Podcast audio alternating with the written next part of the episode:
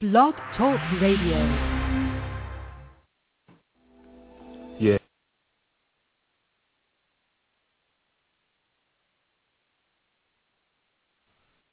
All right, everyone. Thanks for joining us today. We have a special edition of Theology Matters. Been looking forward to this show for quite some time, actually. I've set this uh, informal debate up, and that's that's what it is. It's an informal uh, discussion debate uh, between uh, a good friend of mine, Shandon Guthrie, who uh, I'll tell you about a little bit more about him in a minute, and uh, friend I just met, Daniel, who is agnostic atheist.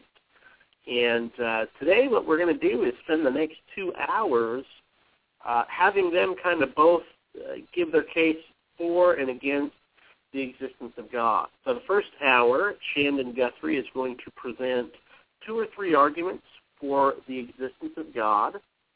And uh, after he gives the arguments, we'll allow, you know, 15, 20 minutes or so uh, for them to both kind of go back and forth and just have a dialogue on that.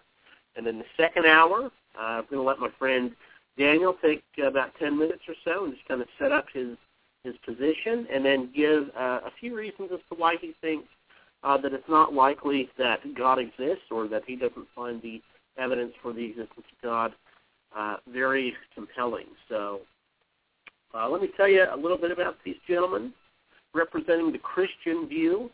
Uh, I should just say the theist view because this debate uh, is not, I don't know if Shandon is going to be particularly giving arguments uh, for the Christian God or just theism in general.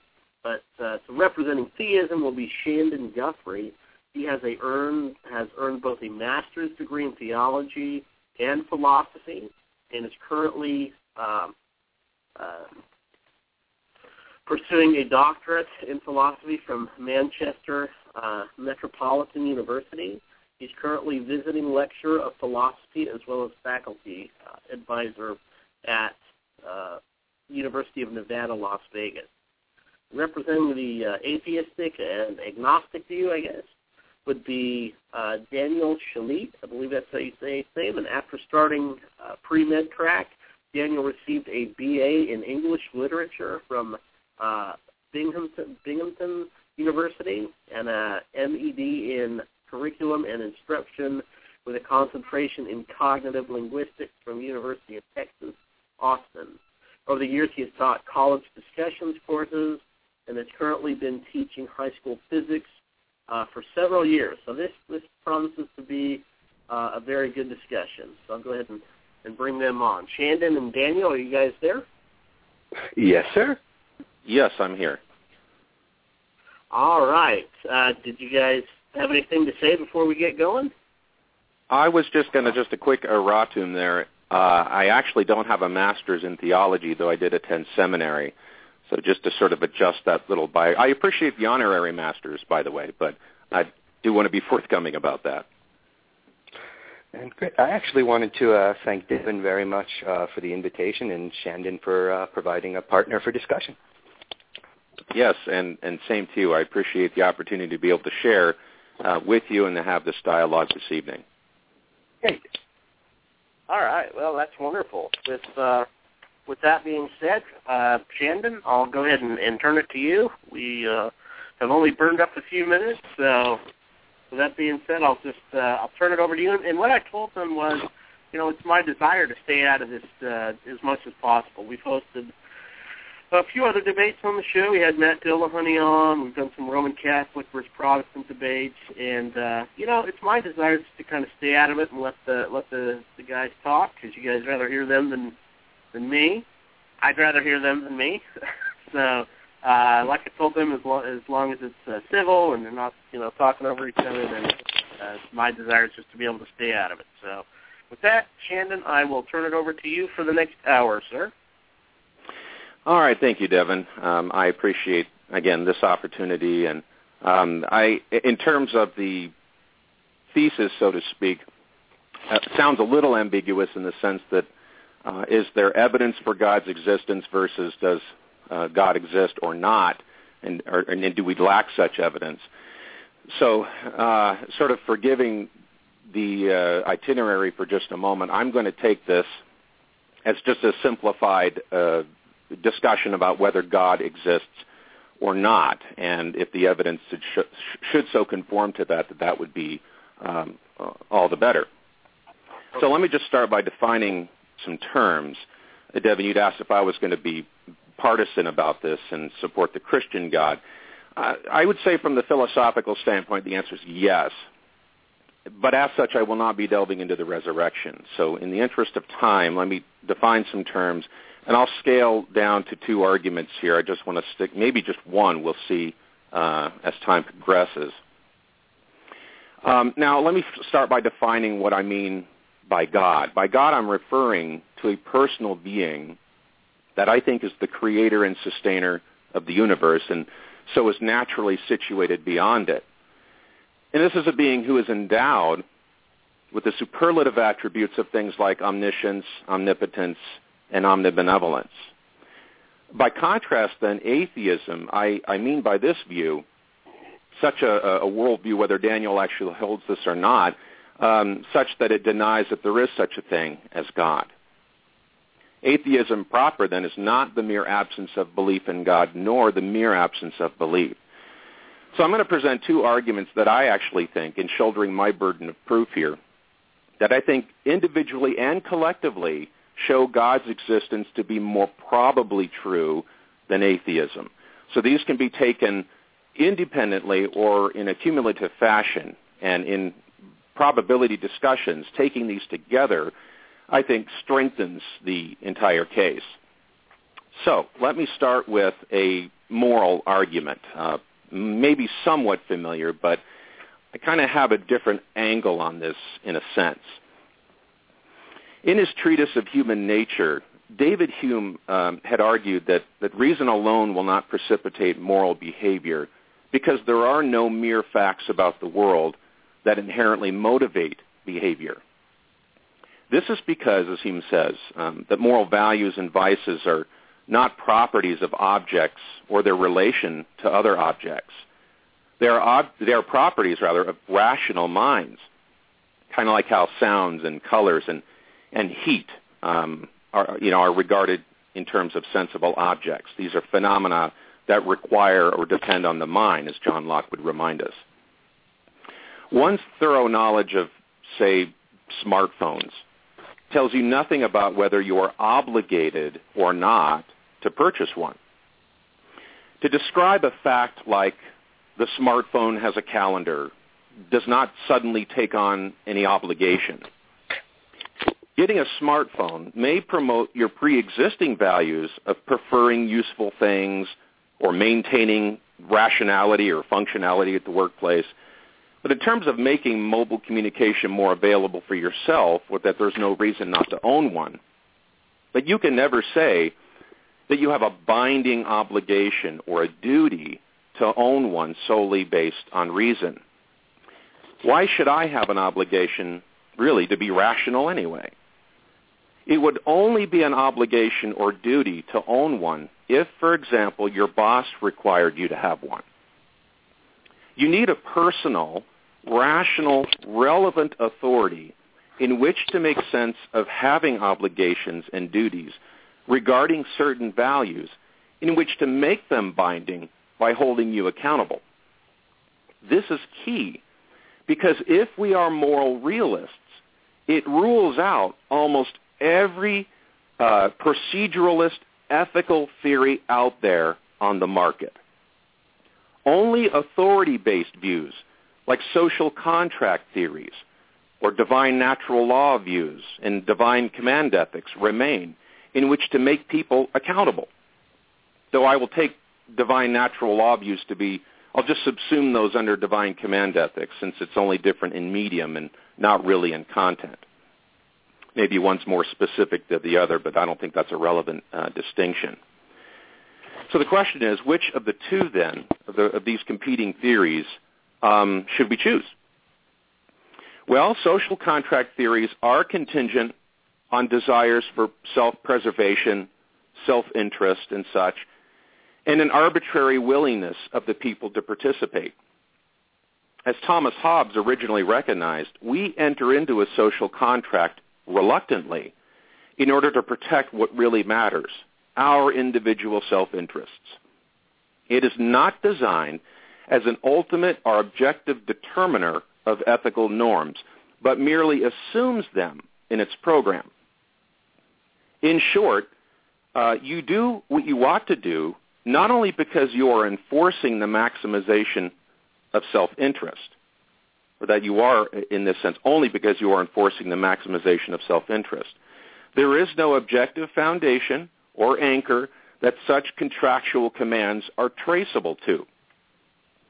The authority is just something that you choose to obey or not. So it ultimately collapses into self-interest. They just terminate, really, with each individual. The contract just gets in the way of our self-interest, perhaps um, perhaps flouting it in favor of injustice actually might become our duty. Duties lose any ultimate binding significance in this interpretation. Thus, as the ethicist Russ Shafer Landau points out, on social contractarianism, quote, it is very hard to know whether it is always rational to do our duty.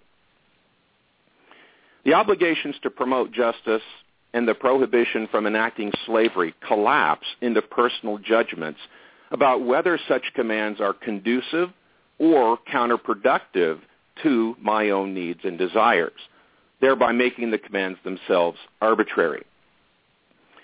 So what about the remaining option, divine command ethics? According to the late atheist philosopher of ethics James Rachels, divine command ethics, quote, solves the old problem about the objectivity of ethics because uh, it is not merely a matter of personal feeling or social custom. And as he goes on to say, it does hold one accountable, which is to say that it has the requisite personal, rational, relevant authority that Hume seems to imply is necessary, that is traceable to an objective foundation. This results in our moral duties being binding because they would be grounded in the obligations and prohibitions given in the commands of God, whose necessary, incorrigible nature grounds the objective values that shape those commands. I submit that the existence of something like a superlative God in this case, which is entailed by divine command ethics, makes more probable the existence of objective moral obligations and duties in virtue of being that authority. By contrast, atheism would lack any such foundation. Either it cannot account for making sense of obligations and duties as such, or it cannot trace those obligations and prohibitions and duties to any objective foundation. Or our knowledge of objective moral duties quite frankly, just must be mistaken. But if, as I think most of us acknowledge, there are objective moral duties that are binding on us apart from self and circumstance, and these are only meaningful given a relevant but personal rational authority, then a maximally good God probably exists as a unifying explanation for all of these features. So let me just conclude with that for now and just note that, again, I'm thrilled to be able to be here because I think that such a subject matter, this isn't just academic exercise. I think that this is something that um, really matters because uh, deciding what ultimately is the meaning of our existence, our own lives, is either determined by ourselves or something outside of ourselves. And I'm concerned that if it turns out that atheism is true, uh, as Jean-Paul Sartre and others had noted, we really are deriving meaning just out of our own creation. And I'm not sure how to distinguish that from self-delusion. So it seems to me that if God does exist, then, as Julian Baggini and other atheist philosophers acknowledge, we do have a sort of transcendent objective foundation and a satisfactory anchor in which to ground the meaning of life. So I think that uh, given this particular argument, I believe we can be reasonably assured that God does exist. Okay, and uh, just for those listening, uh, the chat room is open. Uh, if there's anybody that's wanting to come in and I think there's a there's a few theists in there. So if you guys want to discuss uh, what's going on, feel feel free to do that as well. So the chat room uh, is open. So Daniel, I'll uh, I'll go ahead and kind of just turn it over to you and let you guys just kind of kind of have a dialogue at this point. Great, sounds good. Um, I'd actually like to lead off uh, with a bit of terminology myself. Um, the fact uh, is that the terms atheism and agnosticism are both very old and as such, they're not necessarily the current usage. Uh, dictionary definitions, of course, tell us the most common usage, but they're not authorities on what words mean in context. Uh, the atheist community these days most uh, overwhelmingly identify, or rather self-identify, as agnostic atheists. Um, and I know Mr. Guthrie considers that not to be a real atheist. Um, personally, I think that's a little bit like saying that no true Scotsman has sugar on his porridge. Um, there are two sides of the coin. There's theism, which is a belief in God, and there is the lack of theism, atheism, which holds no belief in God it isn't necessary for me or any atheist to be able to prove beyond a doubt uh, that there is no God in order to not believe in it, in order to find the idea silly. I can't prove as an objective certainty that there is no Bigfoot lurking somewhere in the woods. That doesn't mean that until I search every square inch of woods and verify Bigfoot isn't there, that I can safely say, I don't believe in it. I am an A Bigfootist, and I have no use for the hypothesis. Um, I understand if Mr. Guthrie would rather contend that my terminology is inaccurate, but I maintain that it is not only accurate, but descriptive and utilitarian. An agnostic atheist has no belief in God, but doesn't claim as an epistemological certainty that there is none. A Gnostic or a hard atheist does claim such a thing as a certainty, and yes, the burden of proof would be on them just as it is on the positive claimant. And I'll get to that a little bit more in my hour, I think. Um, but I'd like to touch a little bit on the idea of divine command authority or social contract and how that all relates to morality. Um, and it seems, and you can certainly correct me if I'm wrong, uh, Mr. Guthrie, but that your uh, position is uh, predicated on a presupposition that there is something that is objective about morality and that we can have social systems are uh, objective and stand the test of time and that aren't based on individual preferences. Um, I would challenge that premise itself. Uh, it seems like you're presupposing an objective morality in order to prove God creating an objective morality. Um, we know, even with the same religion varying by multiple regions, to say nothing of the same religion varying by sects or by time periods, that the actions and commands of God are either deliberately uh, interpreted one way or another, or sometimes changed, sometimes ignored. We've had Christian societies who've believed in the importance of feeding the poor and healing the sick. We've had Christian societies who burned Jews at the stake for being uh, non-Christians. The idea that there is necessarily and inherently an objective morality has to be proven before we use it to support anything else. And while the fact that there may not be an objective morality, may be disturbing, may be frightening, may induce violence, that doesn't make it false. That simply points out potential negative consequences were it true. I believe that's uh, most of my points on here. I don't disagree necessarily um, that uh, there is a huge amount of subjective and personal interest in most morality. I simply disagree that we know whether or not there's an objective morality, whether religion could claim to speak to it even if there was, and whether or not the subjective view of greater powered being would make that morality objective. All right, Shandon. Okay. So remember that when I laid out my case, I actually had expressed, in a sense, dual components that are necessary for having uh, duties and obligations. And I said, first of all, that you have to have some kind of personal, rational, relevant authority that's going to make sense of there being such a thing as binding moral duties and prohibitions. Notice I didn't use the word objective here. I didn't impose the concept of objective moral values as such. Um, that is, in a sense, a component, but right now I'm discussing the meaningfulness of having such a thing as an obligation. So in defense of that, well, I'll get to that in just a moment. Let me mention the other leg of this, which is to say that the uh, authority then, in this sense, must be traceable to that foundation.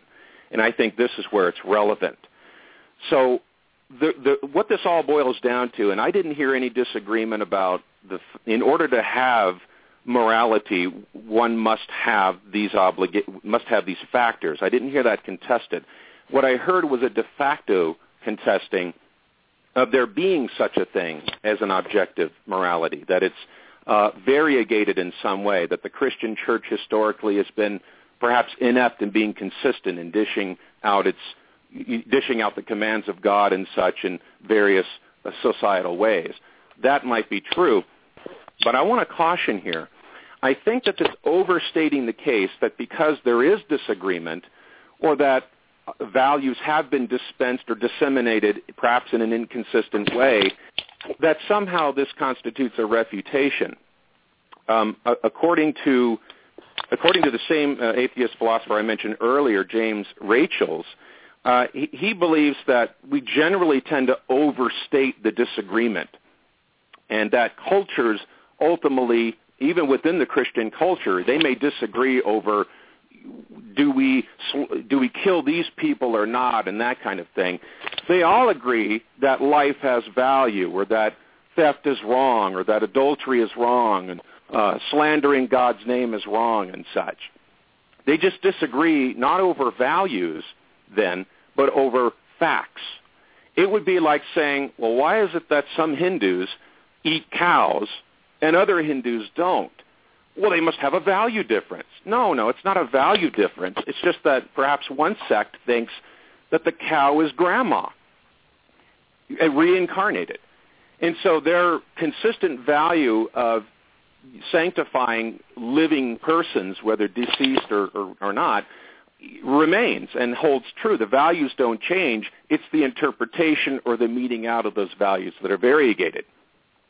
So if we're asking the question, do we know of any objective values, um, I like what Renford Bambrough says. He, he says, quote, my proof that we have moral knowledge consists essentially in saying – Quote, we know that this child who is about to undergo what would otherwise be painful surgery should be given an anesthetic before the operation.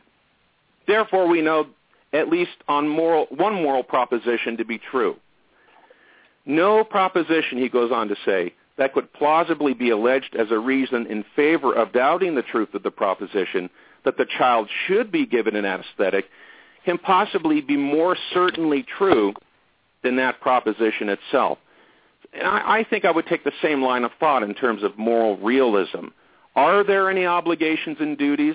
I far more think that this is in fact obvious to us if we, we if we say something like you shouldn't kill or rape children or torture infants for fun, I don't think that that just collapses into mere convention, situation, or personal self-interest, like social contractarianism ultimately would of certain varieties you see, those things I think we, we feel compelled that this is, even if society thought otherwise, if uh, the United States or, or the Western thinking evolved completely differently and we had a different set of beliefs, it would still be wrong, I think, to do these kinds of things. And that to me means that the best explanation is that moral realism is true, that values do come, or I should say the right and the wrong do come across as obligations, and there's no way to make sense of that unless you have the relevant personal rational authority. Finally, just the minor point about atheism, I want to be clear. I, I really don't disagree with the with the bottom line here, and that is we're just not going to vie for certainty this evening. I think that is pretty much true. But I want to be clear about the etymology of, of atheism or atheos. It is true that conventional atheism, since uh, the presumption of atheism produced by um, Antony Flew and followed by others, sought to epistemologize the term so that atheism sort of became uh, evolved into it's a lack of belief in God. But that's not how prefix, prefixes work in Greek when you have something like a theos, that is the lack of God. It's not it's not lacking the property of a belief. It's lacking a metaphysical property. It's like when you say this these two signals are asynchronous. It's not a lack of belief that they're in sync. It's a lack of synchronicity in the signals themselves. So when one uses atheos, historically they mean, they should mean, that the universe lacks a God. So am I worried about the, the change of terminology? No, I don't care. Uh, society, uh, the United States is obviously uh, augmenting and, and altering its definition of things like marriage and legal substances.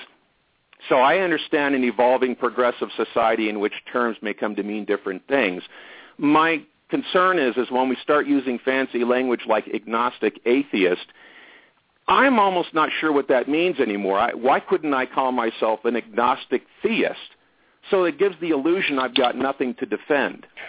So I only say that as I'm concerned, but I don't disagree with the bottom line. Okay. Um, I'd like to start out and say I absolutely agree. You could be an agnostic theist if you believed in a God, but you didn't believe you had perfect certainty. That would make you an agnostic theist. If you lacked belief in a God and you didn't claim perfect certainty, likewise, that would make you an agnostic theist. And for what it's worth, I know the etymology has changed, um, but defining modern words by their etymological roots has drawbacks. Um, I doubt you and I would reach a point of agreement. I'll simply point out that that is how millions of atheists self-identify and how we describe ourselves, and I believe it has utility for that reason.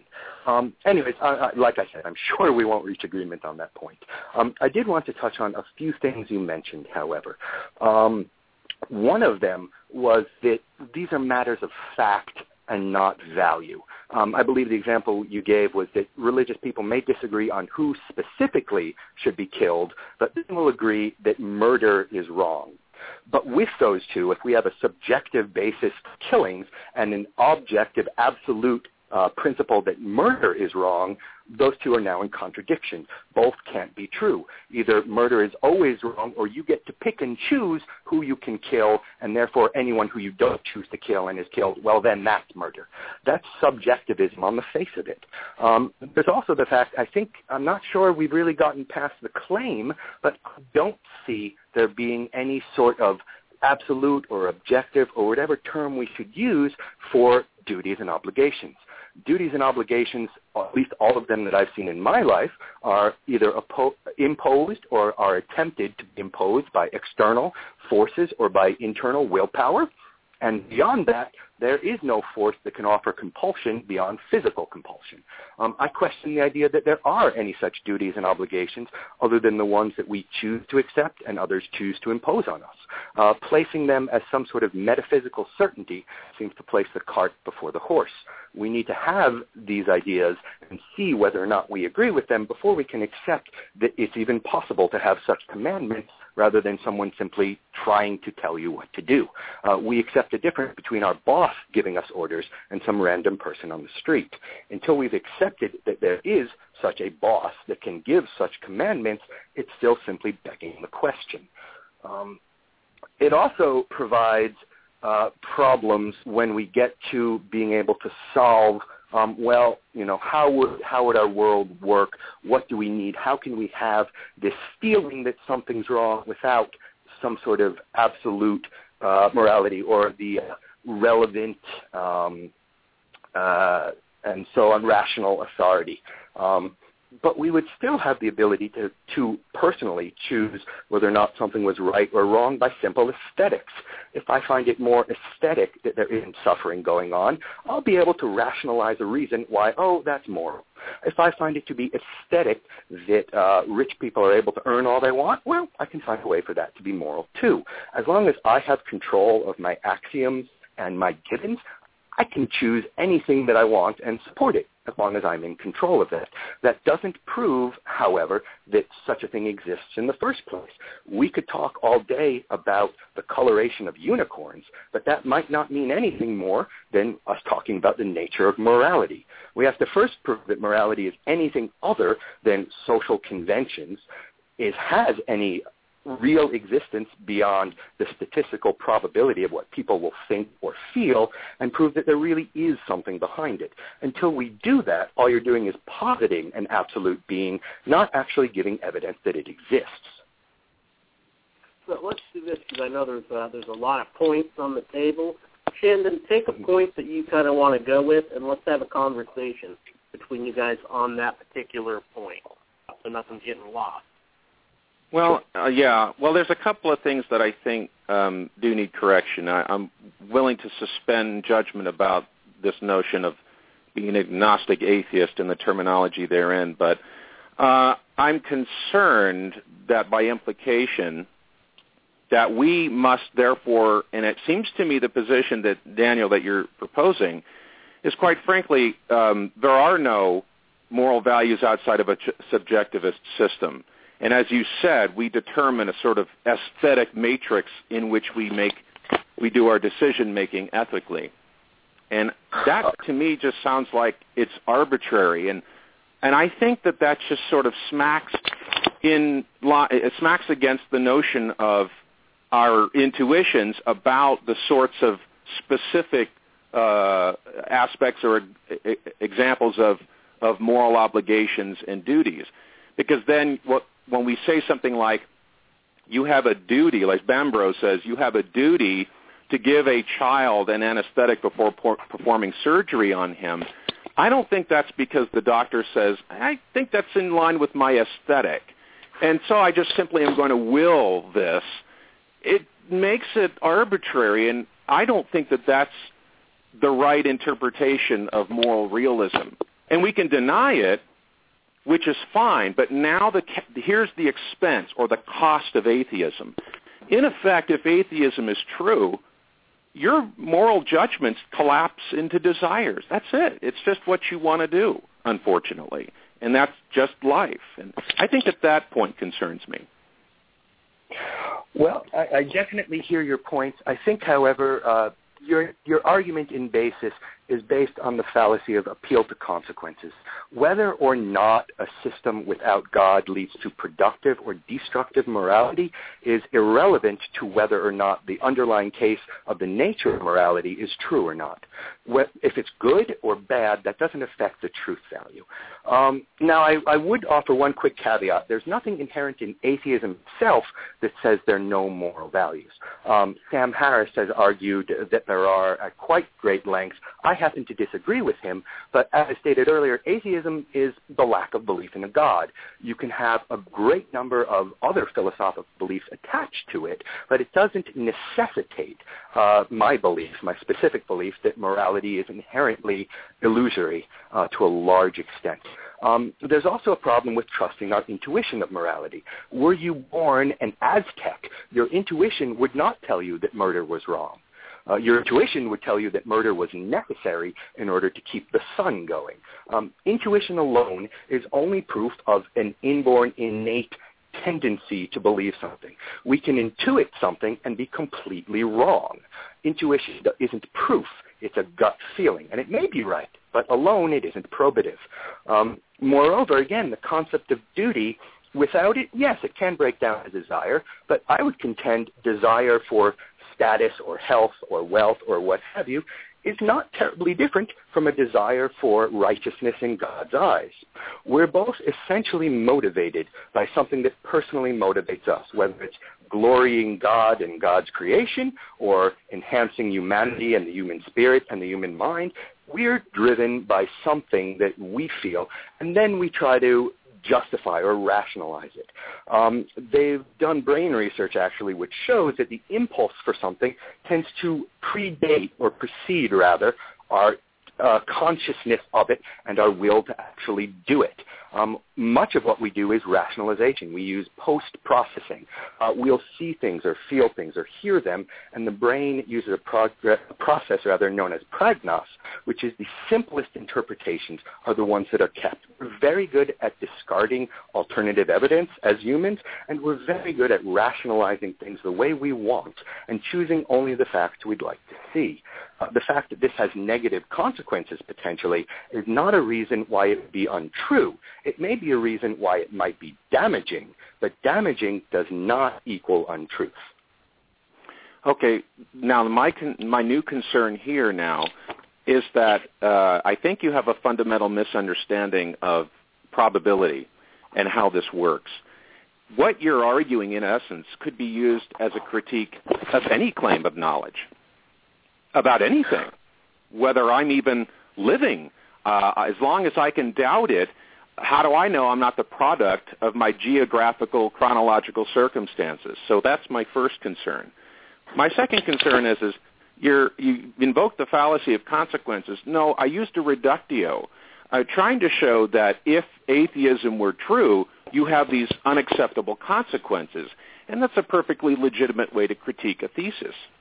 And thirdly, um, I have to say that you can't just weigh. Uh, you, it is true that people tend to want to reinforce biases and prejudices and beliefs that they have. That's no surprise. I mean, come on, we're living in the United States. We've got two warring political parties, and all we have to do is watch TV, watch the presidential State of the Union address, and the respondents, and see exactly what's happening.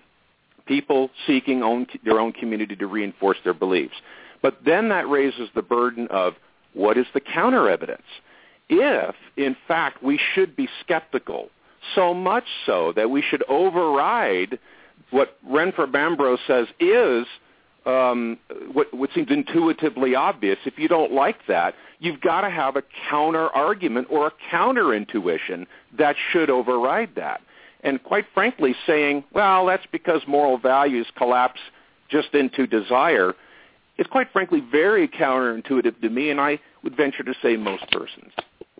Okay, um, but again, because something is counterintuitive doesn't make it false. And that's something I'm going to talk a lot more about in uh, my half of the show. Uh, but there are a great many things that we deal with every day uh, where our intuition isn't just sort, sort of wrong or sort of off, it's wildly off. Um, and I also I, I do understand probability, whether we're talking uh, Bayesian analysis or what have you. Um, the problem is that the probabilistic nature of something has to be based on firm givens. Um, when we're dealing with ideas like morality or justice, they're ideas. They're not things.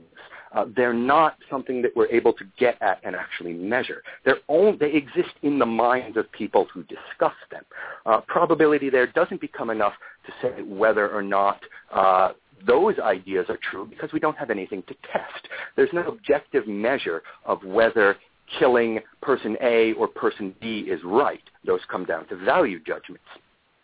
But whether or not uh, my car has gasoline in it, whether or not something exists as much as anything else in this reality, or what have you. Those are things we can test for. Those are things we can falsify.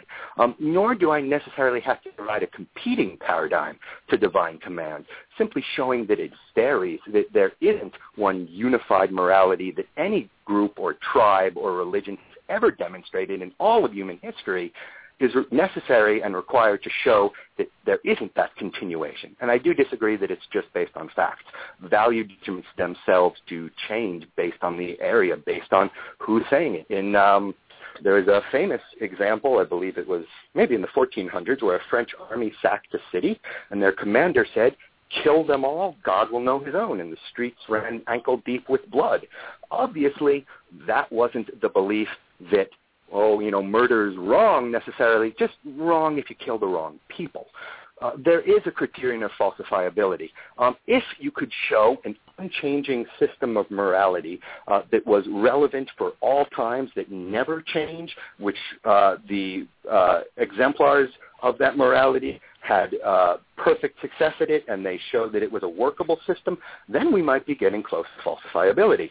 Um, we'd need to discuss the nature of such uh, morality. We'd need to discuss what it actually entailed. But if you could show something that was uh, not just um, stable in a variety of interpretations, but relevant in all contexts and unchanging, that might do it. Yeah, this is the same sorts of discussions that have been had in epistemology, and, the, and again, you're raising concerns that apply to all walks of life, not just morality. This has a very devastating effect on knowledge, what you're saying. This is not an indictment on morality. Now this is an all-out war on philosophy. The problem here is when you say things like um, uh, that you have to uh, that that this must be measured or, or testable and that sort of thing. One wonders, are you now trying to suggest that if this is not, in a sense, a scientific postulation, we're barking up the wrong tree? And you mentioned things like from givens. Are you saying there must be axioms that are uh, unquestionable? I got news for you. Louis Pojman says in philosophy there are no uncontested questions. So you see, philosophy as a discipline utterly vanishes. So if that's what I, if that's the purchase price in order to accommodate as a healthy skepticism about morality, I just sooner distance myself from it. But I also want to say something about probability that is actually more accurate. One of the groomers of uh, probability theory, you mentioned Bayesians, uh, no less a Bayesian than Richard Swinburne points out basically about four factors.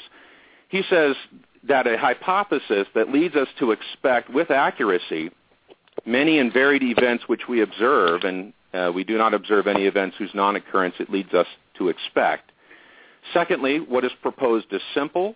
Thirdly, that it fits well with our background knowledge. And fourthly, we do not otherwise expect to find these events. And again, you know, we're, we're talking about rivals and such. So the point here is that, yes, you don't need an alternative to divine command ethics. That's fine. I'm not asking for that. I'm asking for us to make sense of moral realism if it's true. And I'm giving a probability based on intuition that it's more likely true. Something along the lines of G.E. Moore. You know, he, he's famed to have they asked him, do you believe in the external world? And he says, I've got two reasons. And he holds up his left hand and he holds up his right hand. There, you stand refuted. And the wisdom there is that you take what's obvious in the sense. Yes, counterintuitive propositions can be true, but you have to have arguments for that. You can't just say that and collapse into skepticism and say, because you haven't met this whatever axiomatic or measurement program I have in mind, therefore you ought not to believe in uh, such things as duties and obligations. Um, well, uh, again, I don't, I don't quite dis- uh, agree. Rather, with a bunch of your premises. Um, I think in, in, a lot of ways you're right that a proper understanding of epistemology and the world around us makes knowledge a relative affair um, the more and more we see about the way the world works, the more uh, it seems like we have to go back to Socrates' statement that the only thing we truly know is that we know nothing.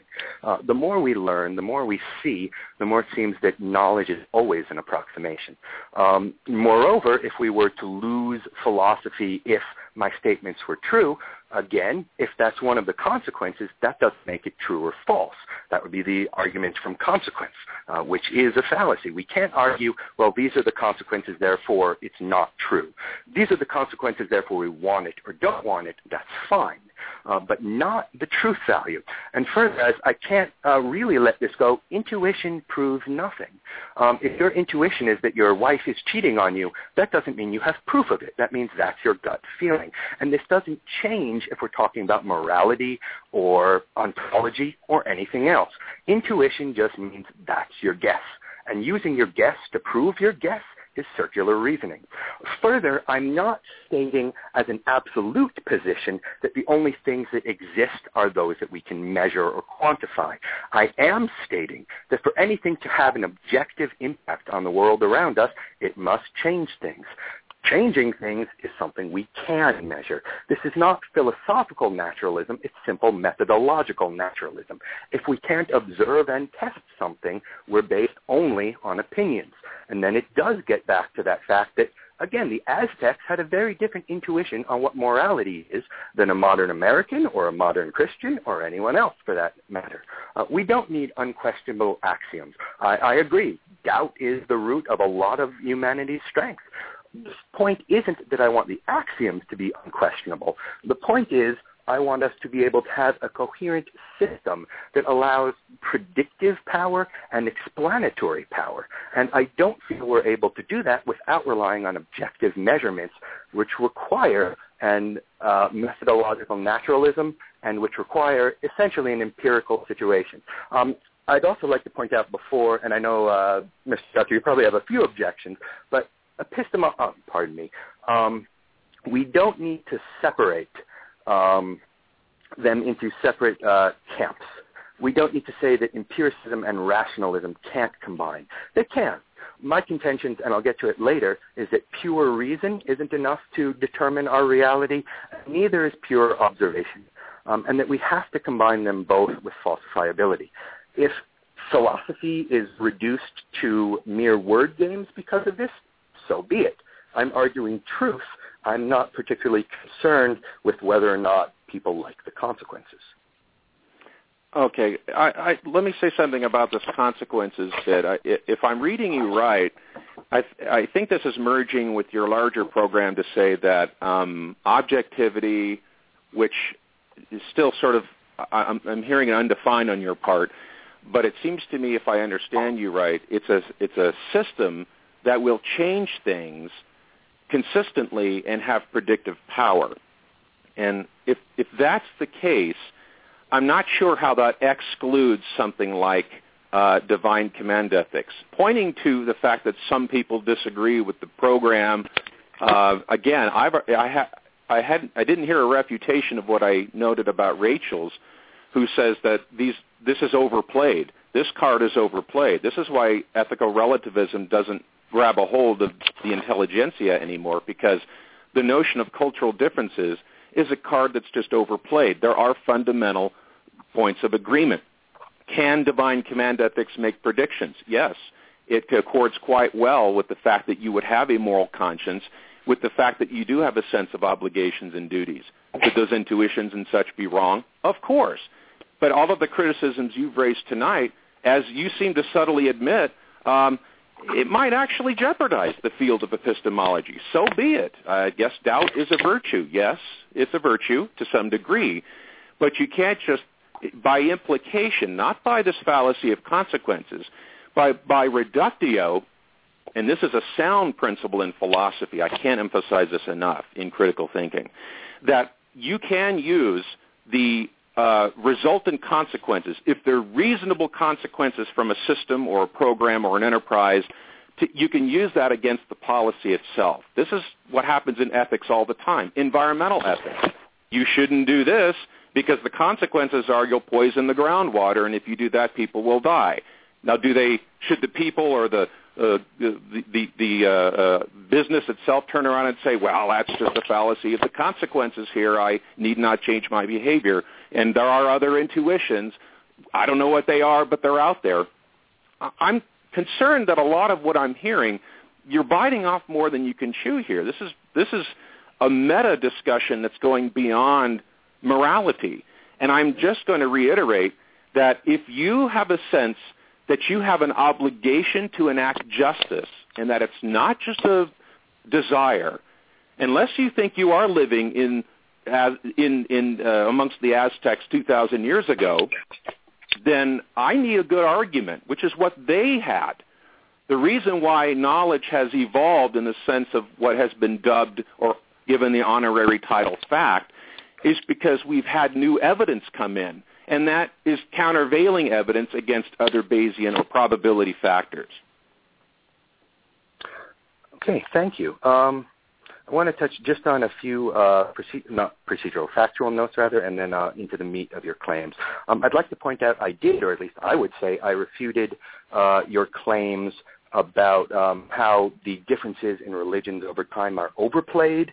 Um, I argue that it's not a difference in fact. It is a value. When we talk about who we can and can't kill, you're then arbitrarily defining murder. And I, I will stand by that argument, and I'm sure you disagree. Um, I do. I also don't believe that the idea of divine command shows any change. We can't test for it with the removal of a variable. It's essentially people feel this, therefore. Um, and it doesn't tell us the mechanism by that. And it also fails on the criteria of predictive power because you said those intuitions, those sense of moral obligation and conscience flow from that divine command. But even in humanity, then you don't answer for the question of sociopaths. So either morality is there's divine command, but for some reason God doesn't care to command sociopaths, or there's something else happening. There are plenty of people who don't have those moral imperatives. Um, I also strongly disagree that I'm in any way uh, jeopardizing epistemology. As I'll get to uh, in my half of the show, I believe my uh, my position is predicated on proper epistemology, and that proper epistemology requires uh, the types of methods that I'm going to elaborate on a bit more, and that I've talked about so far. Um, I'd also like to point out that we're not really. You you gave examples of um, someone using the fallacy of appeal to consequences if it was an environmental study or what have you. Well, that's a study on impact. Consequences are relevant, but if we're talking about the existence and nature of ethics, well, then that's no longer based on consequences but ontology. So saying this isn't the real ethics because it's bad is a non sequitur. That's why it's the fallacy of appeal to consequences. Saying we're not talking about their utility. We're not talking about whether or not we should follow them. The claim was that it exists and therefore it entails other consequences. And you can argue whether or not it exists. And you can argue logical relationships between its existence or non-existence and consequences. But the presence or lack of consequences does nothing to speak to the truth value. If we're studying the impact of a new parking lot based on what we decide, growth versus what have you, then yes, we can come to a conclusion. But this isn't about impact. This is about its existence and what it shows. And I haven't seen any evidence that it exists beyond intuition. While intuition is nice and all, it doesn't prove anything. Yeah, that's the same argument you can give, like I said, of, of any sort of epistemological affirmations. Any in, when epistemologists speak about being appeared to greenly, and when they see a, a green tree or something like that, or being appeared to treely, I can use the exact same argument and demolish that as well. That I can ontologize trees on the basis of the, the, the experience that I'm having because the experience could be wrong. I can doubt it. It may be intuitive, but intuition proves nothing. And that to me, I think, goes to the heart of a real problem here in terms of one's epistemology. So I, I guess I'm, we'll probably have to have a gentleman's disagreement, but to me, if I'm diagnosing this, the problem is beyond the argument. The problem is now one of an epistemological framework that you're working from. So I'll be quite interested to hear how you build that. Sure, I'd be happy to. Um, I do, of course, as I'm sure we're going to more times during this uh, program, I do disagree on uh, the nature of refutation and falsification and testability and the uh, nature of ontology. When we're talking about ideas, we're not able to provide an objective metric. We're able to see whether consensus agrees with us or not. We're able to see how consistency changes. But again, we're not able to see that everyone's intuition is the same. We're not even able to see that everyone has the same intuition. If, however, we're talking about a tree, we can take measurements that are invariant for the person. I can measure the mass of the tree. I can measure the atomic composition of the tree. I can measure a dozen different things and have any random person measure it and get the same exact result. Now, while it doesn't speak to perfect certainty, it does speak to greater fitness. And that ability is what I rely on. I don't claim perfect certainty. I'm not sure such a thing exists. And I don't believe that the ability to doubt anything is necessarily a weakness. I believe that's the strength of proper epistemology. And you're right. We could question whether or not uh, our reality is one great big illusion. Certainly it's been argued before. But that is not as grounded in what we're doing as being able to interact with things that have a material impact on our life beyond people's ideas. Yeah, see, I'm not sure what you mean by a material impact. It sounds to me like you certainly have an aspiration for any program or system to yield practical results, and believe me, I sympathize. But all that means is, is that divine command ethicists of, of history probably should have been rehabilitated. Why do and that goes back to that you also made a category mistake about uh, you said who we can and can't who we can and can't kill is a value judgment No, not at all. That's a factual statement. It's who falls under the purview of whether we will call this murder or not. And that's where the episodes get convoluted. It's this merging of fact and value that I think is, is quite frankly mistaken. Uh, they don't disagree that murder is a bad thing. In fact, the word murder itself probably entails a sense of injustice in killing someone. The question is, who is part of the category to whom that applies? So, uh, I, again, I'm concerned about the epistemological program you might have in mind because from what I'm hearing, it sounds like uh, this just doesn't bode, and seems like you acknowledge that to some degree. It just doesn't bode well for knowledge in general, except that dual or they're, they're variably realizable by multiple parties. Well, if we're all living in the matrix, we're going to have the same experiences of measurements too. That doesn't prove anything. So I could easily play the agnostic about whether there is a green tree out there and trot off the same sort of uh, foundation that you've afforded this evening, and it might very well sound like that I should be disbelieving, therefore, or at least neutralize that there is such a thing as a green tree. And again, I'm just appealing. Intuition, by the way, is very specific. It's not women's intuition. It's, it's, we're not talking about flights of fancy. We're talking about what G.E. Moore and others refer to as sort of common sense. And overall, this fits into the probability of what is the expectation that we should have these intuitions given one theory versus another. And it seems to me that if we do seem to have these intuitions that we have duties and obligations, that comports more so with theism than atheism. And I don't think that's been contested this evening. What I'm hearing is we shouldn't we intuitions mean nothing and uh and and I could be wrong and and that sort of thing and I'm just going to appeal then to sort of common sense basis that that uh, if you don't want to check out philosophy altogether, then it seems to me we should be theists. Well, with with all due respect, I think there there are a few problems with that. First of all, the function in general of common sense is to be jolted into uncommon sense. We have a lot of habitual perceptions, and the more we look at the world, the more we find out that most of them have been false. And further, yes, I, I certainly admit the possibility that we all remain in the matrix, and we could all Im- measure an imaginary tree and get the same results. But even in that case, it would have the same consistency as the rest of our reality. It would be as real as anything else. It doesn't need an absolute value as long as it is relatively as real as other things. I also still have to disagree that there is any fine line between factual claims and value claims. If I hold as a value that stealing is stealing from people is wrong, and then I say, but all the humans around me don't qualify as people, I don't actually hold the value that stealing is wrong. If I'm able to redefine my categories on a whim or by society or by region or by age, we're claiming there's some sort of value, but, you know, today it's right to kill people and tomorrow, well, you can't kill any people because none of them are unjust or, well, you can kill everyone because they're unjust. That isn't value. That's a sliding scale. Um, and again, we have, I, I can provide a, a perfectly satisfactory alternate explanation of how we came to, in general, and remember sociopaths do not have this innate moral sense, but how as a species we came to have it. We came up as pack animals. If we weren't roughly altruistic while being roughly self-interested, we would have a much lower fitness as a species. If we didn't have group cohesiveness, we wouldn't be able to gather in social bands to create uh, artifacts and technology and writings to care for young effectively. By working together to a relative degree, not an absolute degree, but to a relative degree to achieve relative fitness, we have progressed this far. It doesn't require any transcendent explanation for a relative best fit species. Very good. Uh, I'm going to let you keep that last word. Uh, I hear Devin's getting ready to chime in. I see we're at the top of the hour, so.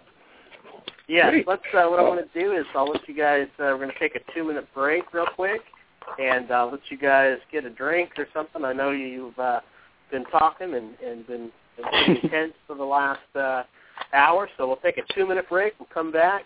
Daniel, you'll have 10 minutes, uh, and then we will uh, continue with the crossfire dialogue. So we'll go ahead and uh, take a break, and we will be right back. But God demonstrates his own love towards us in that while we were yet sinners, Christ died for us. Much more than having now been justified by his blood, we shall be saved from the wrath of God through him. The word justified means that you and I stand before God acceptable, spotless, pure, and without sin. That God looks at us and says, there is no sin in that man. There is no sin in that woman. That he looks at us and we are now just in his sight. So all the blasphemy that we've done by choosing stuff over God, all the blasphemy that we've lived in by saying my way is better than God, all the blatant sin of saying creation is better than God is removed and God sees us as just. Much more than having now been justified by his blood. This is great news. Nothing about your effort in that text at all. Nothing about your might, your religious stamina, your morality, your cleaning yourself up. You have been justified by an act of God. Bottom line, you have not earned right standing in front of God by your effort or your cleaning up of your life. We have been made pure, standing blameless in front of God, not because of any kind of religious or moral pursuit, but because Christ died. And in his death, he absorbed all of God's wrath for you and I. And that's why the Bible says that for the children of God, we are not appointed to suffer wrath. Because the wrath bestowed upon you and I was absorbed by Christ's death. All right, welcome back to Theology Matters with Pellews, and we are having a informal uh, debate slash discussion with uh, Shandon Guthrie and Daniel uh, Shilot, I think is his last name. I'll let him correct me on that. Um, real quickly before we turn it over to him, uh, if you have not liked our page on Facebook, uh, please do that. We have a lot of our podcasts and uh, a lot of our older shows there. dot com slash theology matters with the Pellews. com slash theology matters with the Pellews. We've had uh, other debates, we had Matt Dillahunty from the uh, Atheist Experience come on and did a debate with uh, a good friend of mine, John Ferrer from Southern Evangelical Seminary. And, uh, you know, I plan to have more debates and uh, other stuff in the future, so check that out. All right, uh, gentlemen, you guys, uh, you guys hear me okay? Yes, sir. Yes, I can hear you. All right, Daniel, I keep murdering your last name. I apologize about that. What, what is it again? No problem. No one ever gets it right. It's Schalit. Um, it's it's Hebrew, so most people uh, have trouble getting it. Ah, okay. Well, all right. Uh, we'll go ahead and turn it over to you. I know you said you wanted to take ten minutes or so, and then uh, let's we'll just continue with the crossfire. So I'll turn it over to you. Perfect. Thank you very much, sir. Okay. So, in my opinion, the main question and the really important question is if the God particle can be tested for, why can't God? My case is not based on the absolute denial of any claimed God or goddess, or the denial of any claimed gods or goddesses, or the denial of any claimed disembodied or amorphous deistic or pantheistic concepts. Atheism is simply a lack of belief in religious claims. It does not require that one conclusively disprove religious claims, else atheism would be, by necessity, non-existent, as there are more religions and sects and more claimed deities than could possibly be researched in any single human lifetime. The burden that many theists attempt to place on atheists evinces a standard which is completely inapplicable in real life and which virtually no sane human being follows. If your car's engine is making a noise and you're not sure why, it's delusional to claim that we cannot rule out possibilities until we've investigated whether or not gremlins exist and are messing with your engine, or whether or not voodoo magic is real and the Loa are messing with your engine, or We simply do not demand that people disprove all competing claims. Instead, we hold to the null hypothesis and proper epistemology, which demands that the default assumption is the negation of any claim unless and until the null hypothesis is falsified. We are not required to reject claimed gods only upon disproving them. By assigning an answer of God did it to any or every unknown, we simply equate God with our ignorance. And while that's not a helpful formation, the real issue is that it's an inter- that, pardon me, is that an intercessionary God would need to leave evidence of interaction with the universe, and we could test for that. Now, while a trickster God might hide such evidence, in doing so, it would create a universe whose workings would be indistinguishable from a universe that existed without God. The same is true for any non-personal deistic God. And you cannot get from deism to theism, since one describes a personal God and the other does not. There's simply too much daylight between the two. Nor do any God claims that I've heard, at least, offer any real predictive or explanatory power. Saying something we don't understand did it is the cessation of investigation, not the beginning.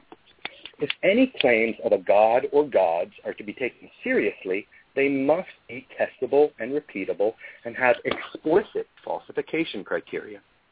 I base my case on three contentions, grounded in physical reality and proper epistemology. They are as follows. Contention one, the fact that uncertainty is king.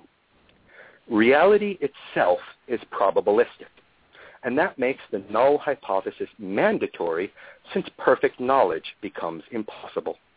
Nor is pure reason the answer.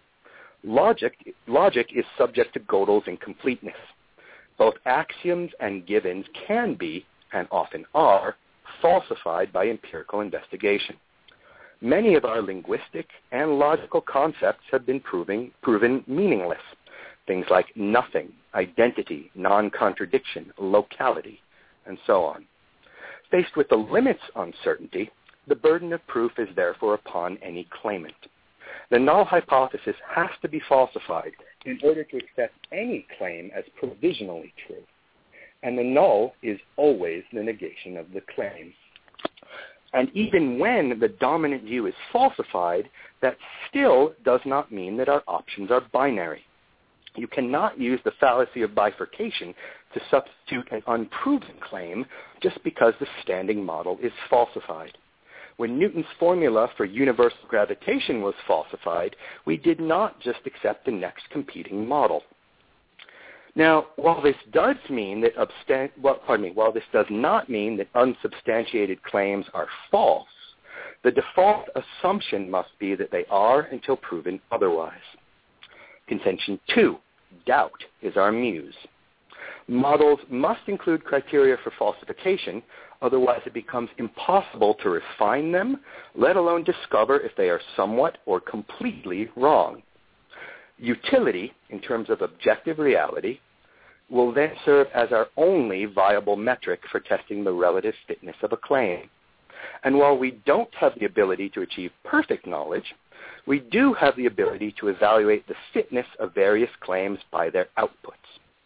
The ability to reliably and repeatedly induce changes in reality in conformity with will is evidence of the relative fitness of a claim. Since science has gotten us from the dark ages to the internet age, it appears to be our best bet. We've prayed precisely zero space shuttles into orbit. Now, doubt does lead us to question, to reevaluate, to look further than what appears to be self-evident. It's doubt that's propelled our species from hunter-gatherers to the information age ages, on the other hand, are still known as the age of faith. We know that human understanding, intuition, and even our instinctual modes of perception are all inadequate for analyzing the universe around us. Faced with life in a world which we may never be able to comprehend on any real level, complete certainty about deep reality is not only unwarranted, but it can actively hinder progress. If we had held to Einstein's infamous statement that God does not play dice, we would not have many of the modern technologies that make our world work. certainty breeds stagnation. Doubt brings progress. Contention three. Proper epistemology requires us to find fingerprints and demand parsimony. An infinite number of logically consistent models may be created to explain virtually any phenomenon, but that does not mean that any are correct, let alone one specific claim amongst them is correct. Further, logical consistence applies to multiples of non-existent entities. Within its own logical framework, the magic creatures in World of Warcraft are perfectly consistent. They're also completely imaginary. That something is logically possible doesn't mean that it's ontologically possible. Parsimony must be maintained, and the endless sea of alternate possibilities must be ignored unless and until they're substantiated. And extraordinary claims require extraordinary evidence. Logical coherence is far from enough. The simple fact that logical proofs can be valid and can appear sound until we gain empirical knowledge that falsifies them, well, that mandates that we keep our default as a rejection of any and all claims that cannot be confirmed to a reasonable degree through the use of evidence. Due to the nature of uncertainty and the fertility of doubt, we require a method that can winnow possible explanations while still displaying the highest degree of relative fitness possible. I argue that the scientific method does just that. Now, when I'm talking about extraordinary evidence or extraordinary claims, I think we would all agree that a totally new force to physics would be extraordinary. It's out of the ordinary. That is an extraordinary claim. And we also have a very firm metric what extraordinary evidence means. The standard in physics for a new discovery is 5 sigma. That's five standard deviations away from the mean. That is, an event which has only a 1 in 3.5 million chance of being produced by random background conditions. The null hypothesis is still anything that's observed is the result of random action. We do not discard it. Now, 5 sigma is standard that the Higgs boson, the so-called God particle, was held to. If any force outside of our universe interacted with our reality, it too would be observable and testable unless we're back to the idea of a trickster god hiding its tracks, or a god that didn't intervene in the universe. But since we're talking about a personal god, that can't be relevant. But in either case, the outcome would be functionally identical to a universe without any god or gods. A god with no evidence or a God with no interaction leaves a universe with no trace of God. In short, the null hypothesis, parsimony, privilege, default, provisional negation above unverified assertion. Now, while an unfalsified null hypothesis does not prove that the claim is false, as long as the null stands unfalsified, provisional negation stands. All right. All right. Uh, Shandon, go go ahead. I'll let you turn it over to you and let you guys uh, kind of dialogue. All right. There's a lot of um, deep-seated technical information there, and I just think that in many respects we might lose our audience. I'm going to do my best to sort of deprogram my response here. I don't want to get overly uh, deeply entrenched in in uh, uh, probability theory and such that we lose sight of what we're ultimately trying to do here. I think that Daniel's project is Schalit, right? Did I get that right? Yes, um, I believe that Daniel's project here, which is kind of now, I feel, in a sense, misled. Uh, I was told to think that we can have a gentleman's disagreement about atheism. Now it seems like his case for atheism is he has staked his camp now that atheism is a null hypothesis. It is the absence of belief. And therefore, if you suspend judgment about something, that is the default position. That's what atheism is. And therefore, we should, uh, through the reasoning process he's provided, we should therefore affirm atheism. So I think that I've got to call him on that and explain that uh, a sort of what he calls a provisional negation is indistinguishable from a suspension of belief. And those two are, and, and denying that something is the case and suspending belief are completely distinct. Um, are there mushrooms growing in Afghanistan?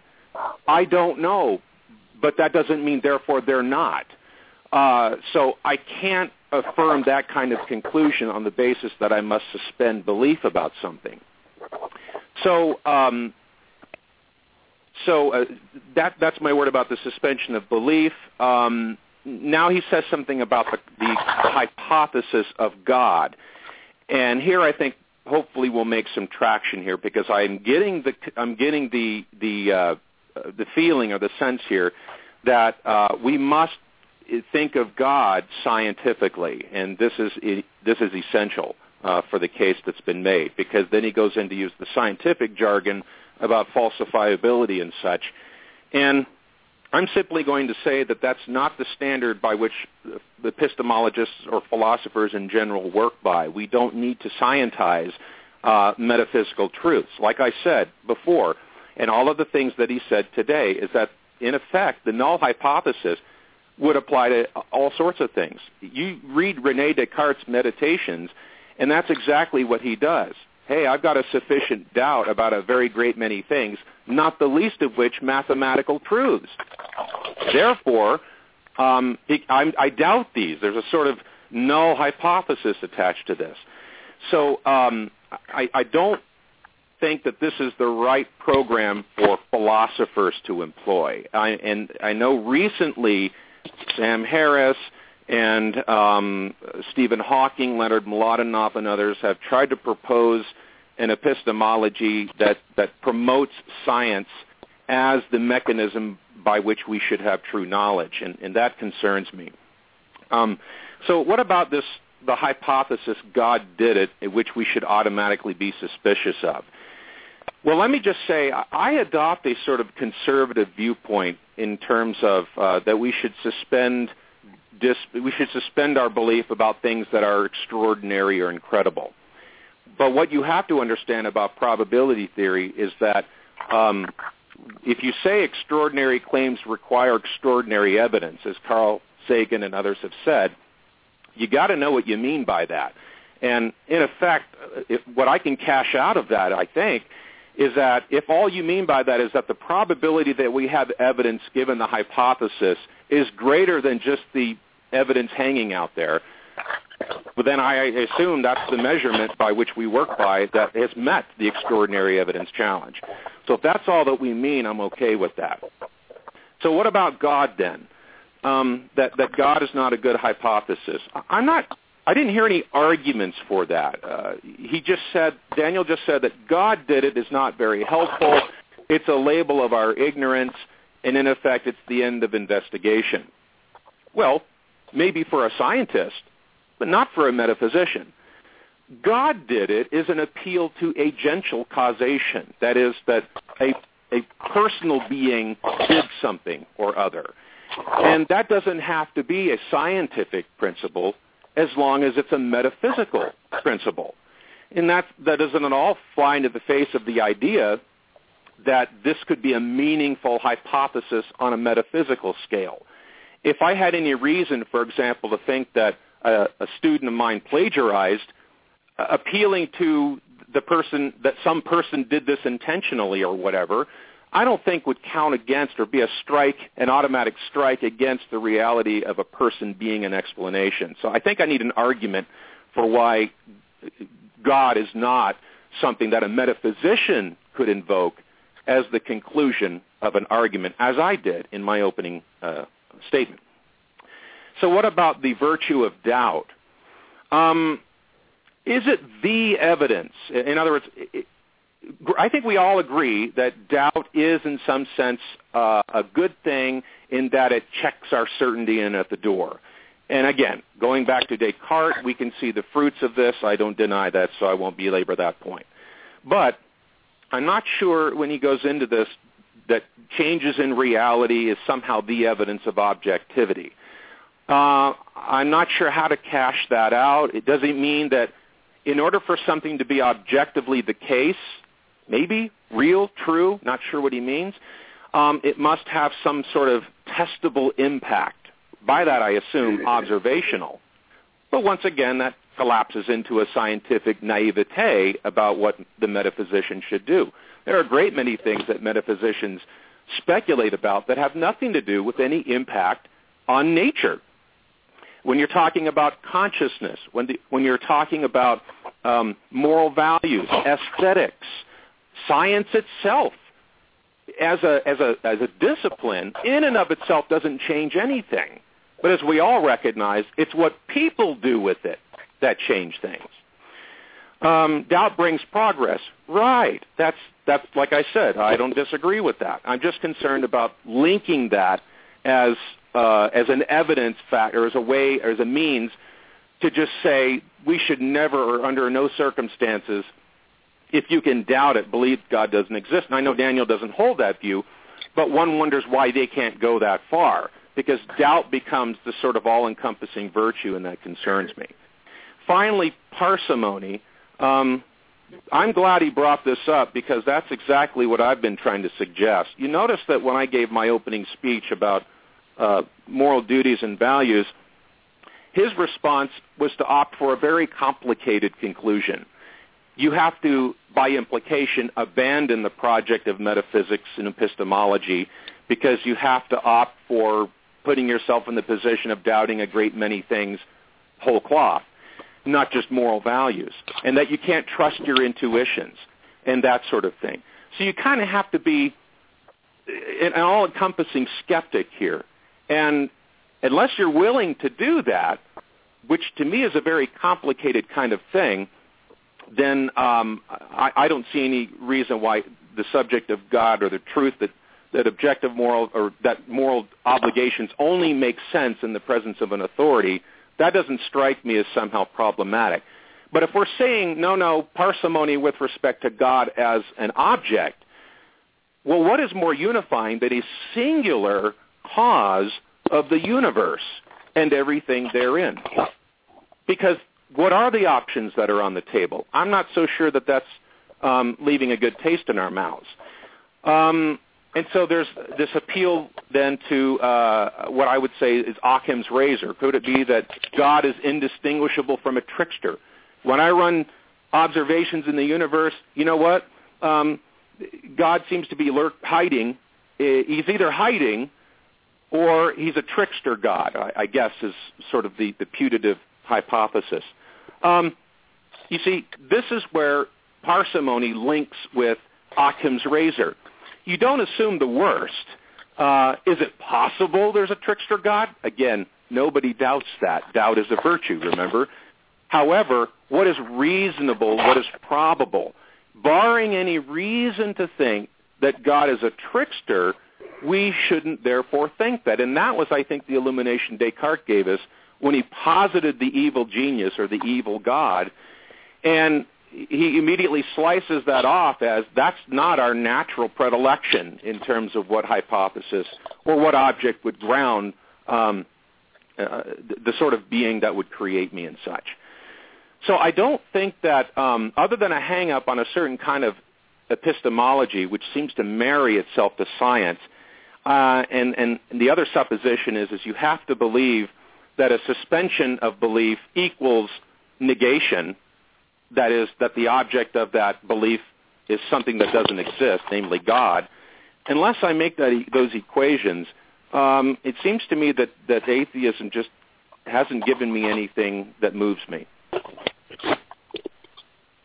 Well, that's certainly fair enough. Um, you may not be moved. that's certainly fair play. Um, Surprise, I know, yeah.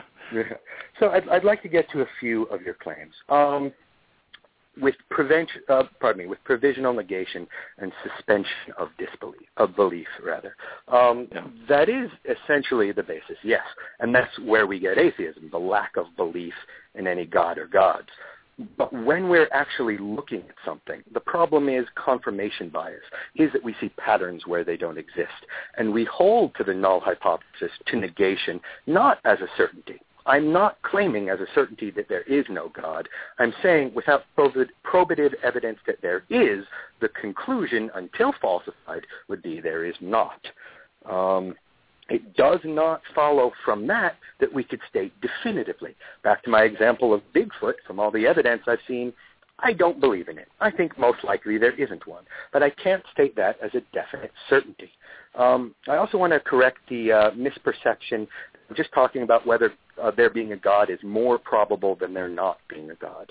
Um, the standard I mentioned was five standard deviations, five sigma, that the Higgs boson was held to, and that's not one roughly a one out of two percent chance, a one out of two chance you're right. That's a one out of 350 million. Now, if you could provide evidence that started to rise to that level, we would have extraordinary evidence. And as for not knowing what we're looking for, depending on what you claim your God or any claimed God, whoever else claims it, can do, then we can start looking for things. If you say intercessionary prayers can heal people, great. Let's have a wide-ranging longitudinal study. Let's uh, measure every factor we can. Let's see what lies outside the norm. Let's see if it's even statistically significant. We could very easily test for the effects of God, nor uh, am I necessarily just assuming the worst or violating Occam's razor. It's a logically necessary claim that any action that disturbed reality would be sensed. We have, maybe not by us, but it is in principle able to be detected. Therefore, any deity that changed anything would leave fingerprints. The lack of those speaks to either something not existing to leave fingerprints or a being that chose not to. That's where I get the trickster concept. If it can leave evidence and decides not to, it's tricking us or hiding. If it can't leave evidence, well, then it can't interact with our world. Now, there's a question of, well, what happens to metaphysics? To be quite frank, that doesn't bother me at all, same as the fate of philosophy. The epistemology I'm describing, which I do contend is the proper mode, has given us everything from vaccines to cell phones to airplanes to men on the moon. In short, it works. Now, uh, we can posit anything in metaphysics depending on what we take as our given. Things can be caused. Things can't be caused. Uh, everything requires a primary cause if it begins, and what have you. However, we can falsify those metaphysical principles through actual empirical observation. Um, causation, for instance, is a fiction in most uh, cases. Um, identity disintegrates and so on. The function, uh, again, we can have these intuitions about things. We can think we know how the world works, and time and again we're proven wrong. Um, I could give literally dozens of uh, examples, and I'll be happy as the hour winds up a bit. Um, there's also the case that even if we were to assume that our reality needed a cause, we wouldn't need to conclude that it was singular the uh, Hindus may be right. Maybe it's uh, Vishnu, Shiva, and Brahma who created the world as their own trinity. Maybe it's there's uh, another universe where everything is self-caused and they have a computer simulation. That's what I was talking about with the bifurcation fallacy. Even if we say, well, the universe couldn't have been self-caused, that doesn't answer to what caused it. We would just know something not universe and not universe can't be made equal to God. It doesn't work like that. And if we look at modern physics, by the way, we do see uh, that the concept of creation ex nihilo is not really fictional. Uh, Stephen Hawking just argued, and it seems consistent with the math, that it's perfectly possible that we had a universe that sprang from nothingness.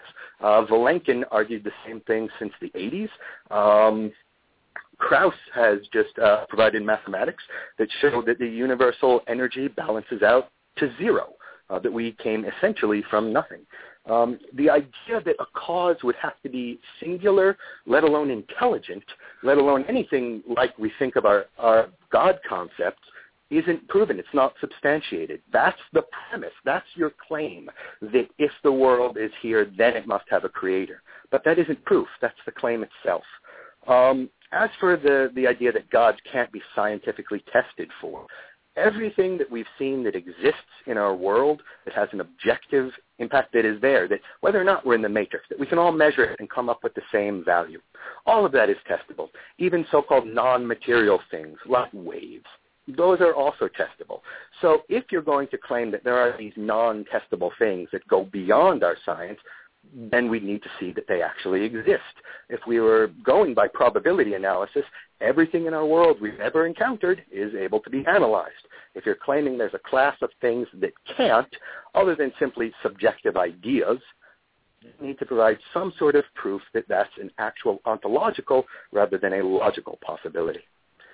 Again, when we're talking about things like metaphysical truths, that's again assuming what you're trending, what you're intending to prove.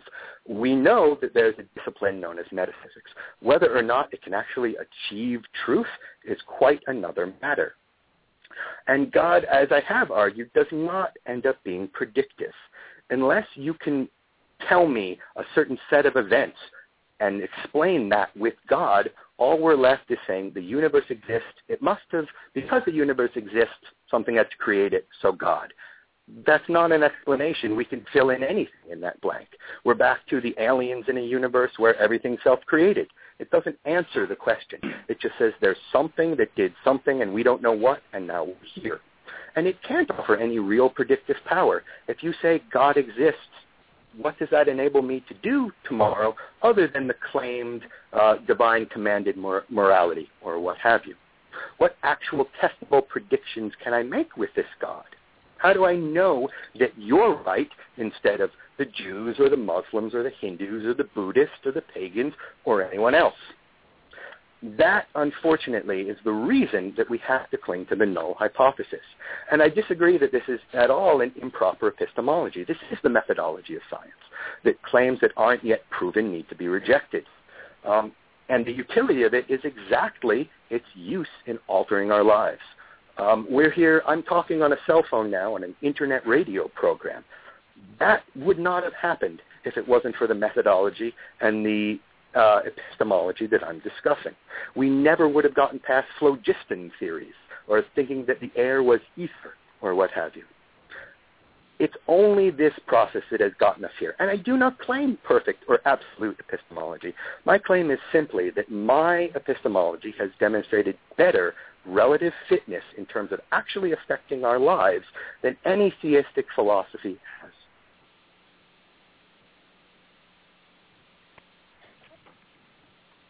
Hello? Yes. Hi. Yes. Did, uh-huh. did, you get that? Oh, I'm sorry. I, I, I, I was cut yeah. out there. I'm, I'm sorry. Did you did you lose some of that? I think I just uh, uh, lost the last five seconds. Okay. Um, uh, basically, uh, my contention there would be uh, to sum it up in a nutshell.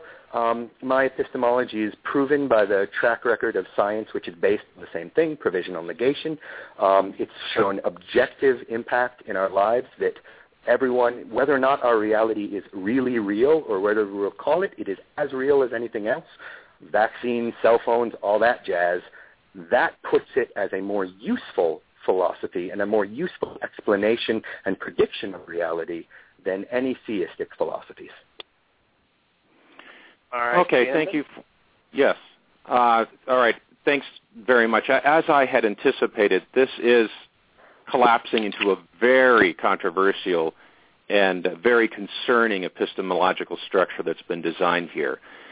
So let me try to uh, clarify this in, in the briefest terms possible. So there's no doubt now, and you even use the the expression epistemology is science. See, that's that's a problem. That's not what epistemologists think. That's what certain scientists think who have an axe to grind against theism. They feel like they can, by definition, rule out the God hypothesis, quote unquote, simply by uh, uh, affirming that science is the only mechanism by which truth derives. I already mentioned certain truths that are, we can affirm that have nothing to do with science. In fact, I would go on to say that saying that science is the paradigm of epistemology is itself untestable and unfalsifiable. So that is a philosophical question. You have to just assume that in your program. Um, so you say until it's falsified, basically I need to deny it, and you appeal to Bigfoot cases. Yeah, this is why probability theory needs to be understood in totem. Uh, the reason why we object to Bigfoot is because we have every reason to think Bigfoot doesn't exist. It's not like it's the concept of Bigfoot in utter isolation. And, uh, and and the reason why we can suspend, or the reason why we can say, therefore, with some probability there is no Bigfoot, is like I said, we've got other reasons, uh, whether we have them, we're cognizant of them or not. It's part of our background information that things like that aren't possible or don't exist, or you know, contradict a certain physiological understanding in human evolution, or what have you. It's the same thing with something like the Santa Claus or the Tooth Fairy or fairies in general. We know you know, our background information is that's the sort of thing that can't exist. Um, and, and so we defer to that uh, without any countervailing evidence uh, in order to assess the probability that such things aren't real. So that's okay. See, absence of evidence is only evidence of absence if you have an expectation about what the evidence is supposed to do. And you were very specific in laying down your groundwork. You said it's basically got to be sensed any action disturbing reality should be sensed. Now, I really disagree with that, but even worse, I'm not sure I know what that means. Do you have to have ac- direct access to the object uh, that is disturbing reality? Well, that would rule out all historical ontologies. So what does one mean by that? That seems to be highly dubious. Moreover, is that statement true? And can that be falsified? So it, it's it, there's a sort of bootstrapping problem here. It's like it, you've got, you know, you, in some sense you've got to support that epistemology, but don't go to philosophy. You better use science, which you can't do. You've got to presuppose it. So you're, I think you're lost in a vicious cycle here, and it's, your argument isn't going to get off the ground beyond that. Excuse me. Um, I think you just bid philosophy sayonara. so I'll I'll take that as okay, fine. Uh, so goodbye philosophy. And I just want listeners to know that's the purchase price if we're going to adopt Daniel's atheism. Essentially, any other program of knowledge gathering assumed literally since the foundation of Western society, they're all wrong. And it's the glorious it's hello? Yes. Oh, sorry, I thought I was cut off. Uh, am yeah, I still on? There we go. Yeah, yeah, yeah. You cut out for a minute. You said the glorious. Okay, so so uh, you know, as as um, Mlodinow and Hawking say, you know that science is the torchbearer of knowledge, and and all of that gobbledygook. And believe me, they've been reamed enough by professional philosophers. I don't need to get into that debacle. Um, we must be proven wrong about our intuitions. Uh, you see, there was a. It's funny how proof or evidence is convenient. It's like we all we have to do is appeal to possibilities to not believe in what's intuitive to us. But yet suddenly, um, proof becomes the the paradigm or the the, cent- the centrifuge in which we need to decide things, a la falsification.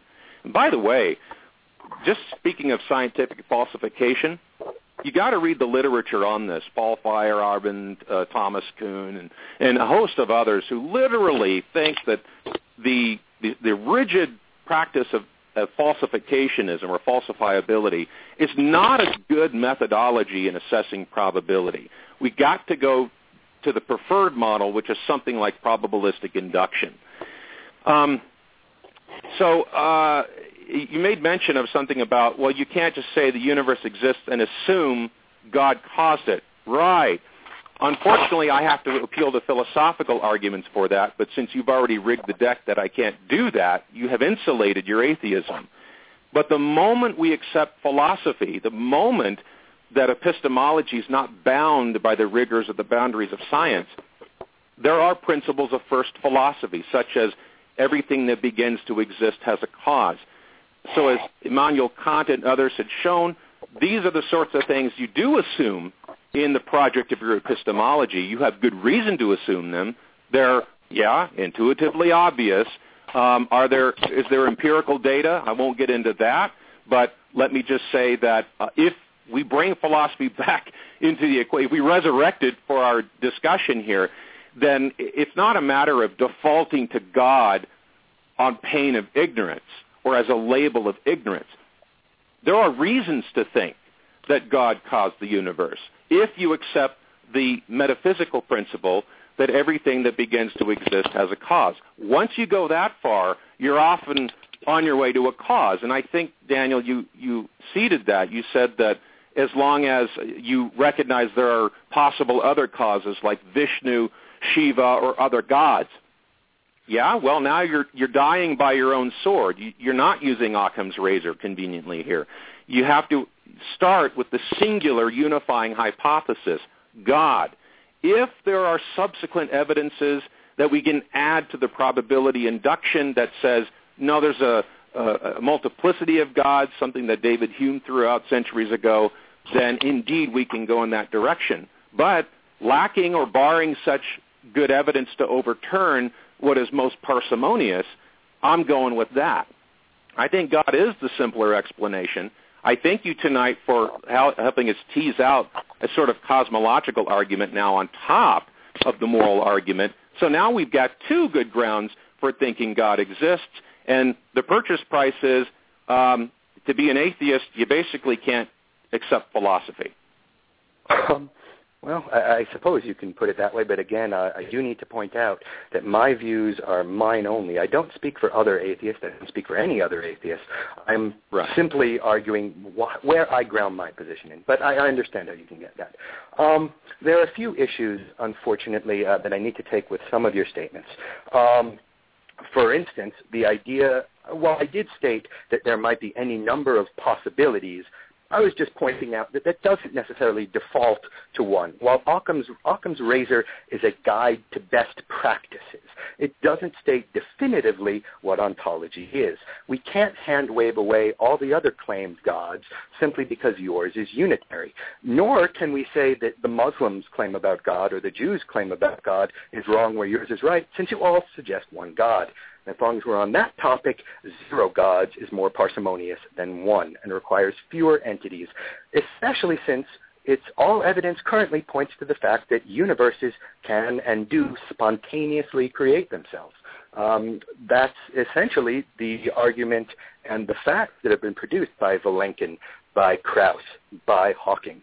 Uh, with quantum vacuum fluctuations, and uh, as Vilenkin has written, from literally nothing, you can get universes with Alan Guth's uh, inflationary mathematics. Um, I'd also state, uh, if we're talking, so if we're talking about con- the argument from contingency, uh, the Kalam uh, cosmological argument, it falls on those, and this is what I was talking to you about, about falsifying axioms or givens with actual empirical analysis. We know, for instance, on the quantum level, that particles pop into and out of existence all the time.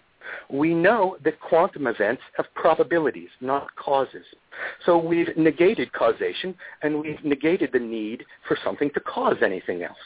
In fact, and to go back to my earlier point, it's uncertainty that creates all these things, literal uncertainty, uh, as in Heisenberg's uncertainty principle. That creates enough uncertainty, enough chaos, enough difference that we can get something out of nothing. Uncertainty isn't just an idea, it appears to be the physical basis for reality. Now, we're talking a bit about intuition and how that breaks down. And this is part of why I contend that intuition is wholly and completely unsuitable and insufficient to claim any sort of knowledge. Take, for instance, our idea that someone can only be dead or alive. If we put a cat into superposition, and you know that is Schrodinger's cat, we can have it be both dead and alive at the same time. Now, some might answer, oh, that's just a quirk of mathematics. That's not actually part of reality. But a couple years ago, I think it was 2010 actually, there was an experiment that showed superposition on the macroscopic level. It appears that something can both be alive and dead, both be itself and its negation at the same time. We saw from Young's experiment, also known as the experiment two slits, that a single particle can be in two places at the same time, can interfere with itself, can somehow create a pattern as if it was a wave, even if we shoot one at a time. We know in a whole host of instances that the way we habitually see the world, the way we intuit reality, our judgments are simply inaccurate. Um, and I have read Popper, I've read Kuhn. Uh, that was a large part of getting my master's. Um, there are plenty of folks who say very interesting things. Um, but as for whether or not I can actually carry the burden of proof, uh, whether my claims are untestable or unfalsifiable, I deny that. I use utility as the metric. If you can provide a method that can influence human life, that can get us to the mm-hmm. moon sooner than using the scientific method, I will happily concede that you have a more valuable method. But until then, my very life and the life of everyone I know around me depends on our modern technology, depends on that science to keep us going. And if you can't offer anything more compelling than your instinctual views on what morality is or factually incorrect views on causation, it doesn't really help. Now, as for science can only measure things, how do we prove that? That's simply a statement of method. We can't look at something if it isn't measurable. We can't see something if photons don't impact on our eyes. Um, nor is it necessary that we observe a physical object. Uh, it would be possible to, although with equipment far more sensitive than we can probably ever develop, but it is possible to detect the gravitational effects on one particle that moved all the way across the universe. It's difficult, but not impossible. Um, so any effect would, that's why I said in principle, be able to be observed. Um, otherwise, you would need to find some way to affect things without actually using force. Um, we can't see that happen, but again, that's a falsifiable criteria for my argument. If you could show the action of a god causing mass to change velocity, to accelerate, without any force, that would at least be an argument that our understanding of the world is fatally flawed. As of yet, I've seen no such proof.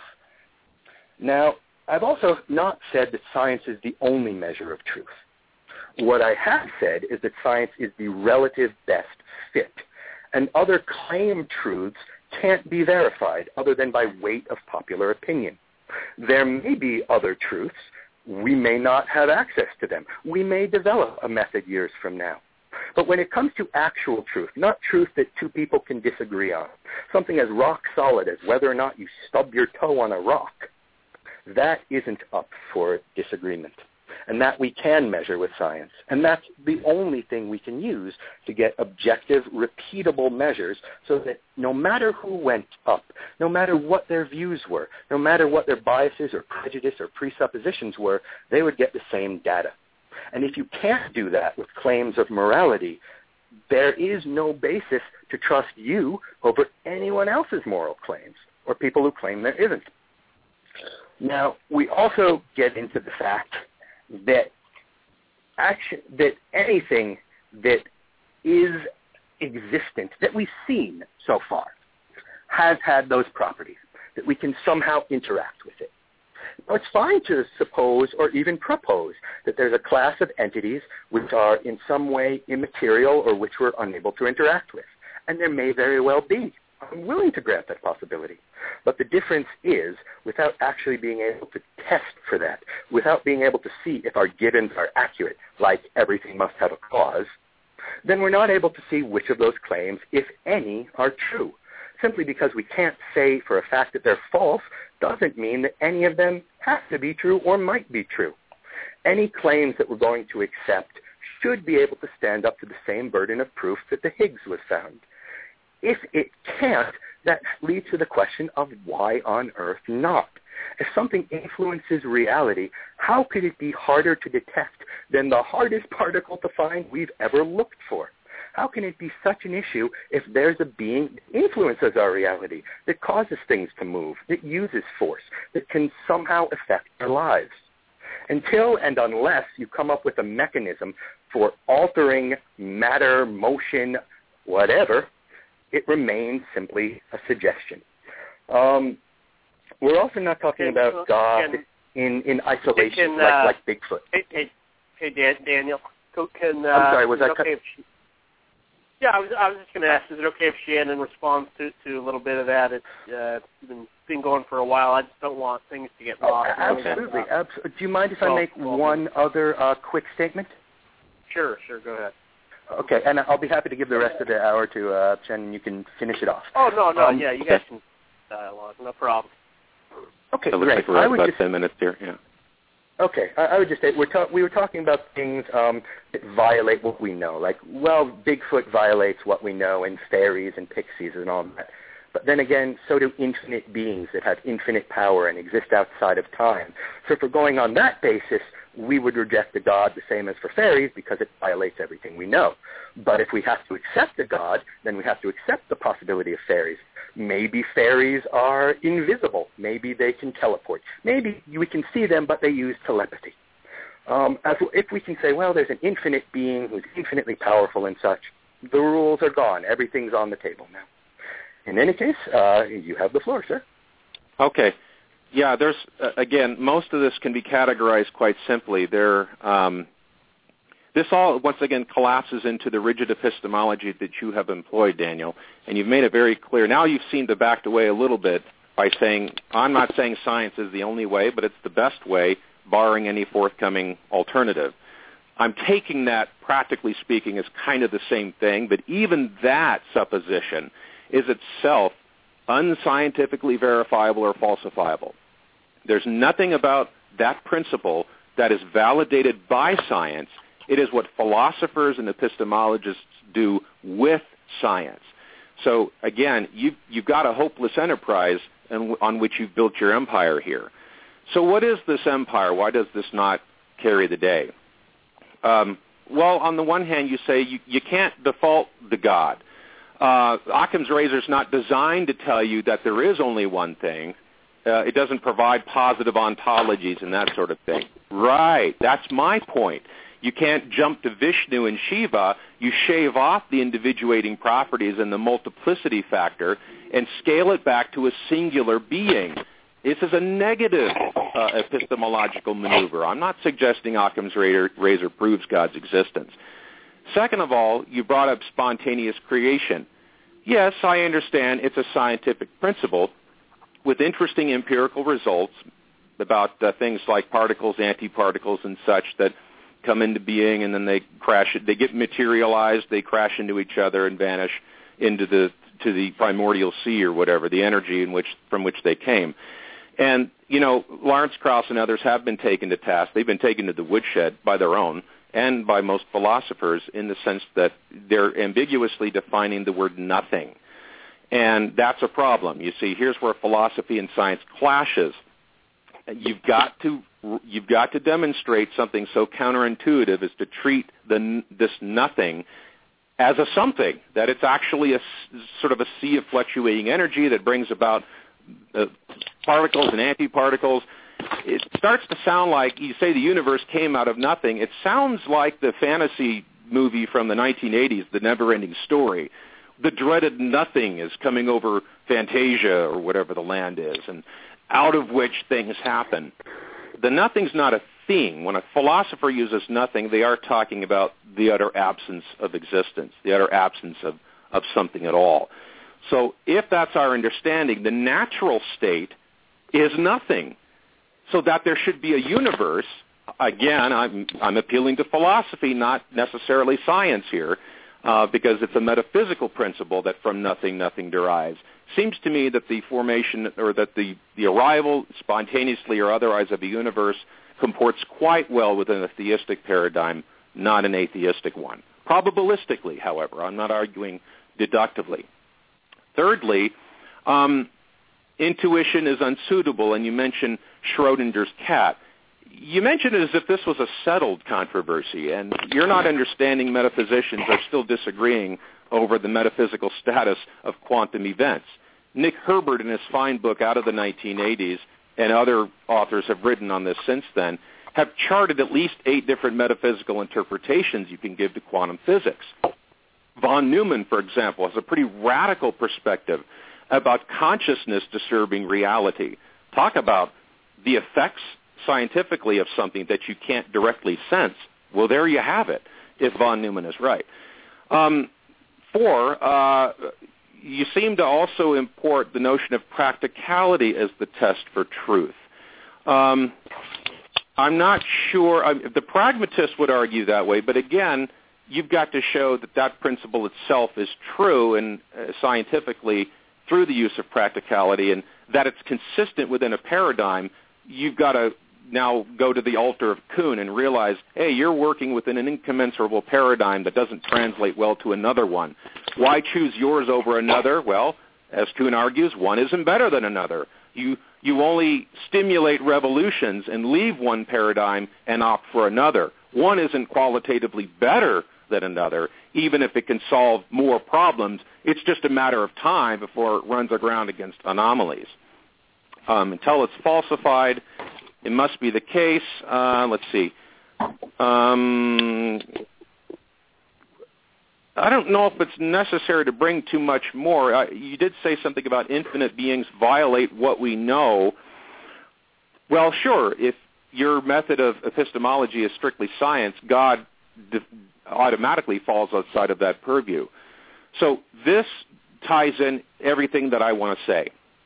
I understand, Daniel, that your view of atheism, your species of it, is, is pretty much singular to yours. You may be happy to know there are some that, that agree with you wholeheartedly in the things that you've said. But here's what it comes down to. The only true objections that are offered against my moral argument and now the cosmological argument, thanks to this recent discussion, two good grounds, I think, for believing God exists, is to essentially you have to opt for science as the only method of truth detecting. And when you do that, you realize God is not a material thing that you sense, therefore God doesn't exist.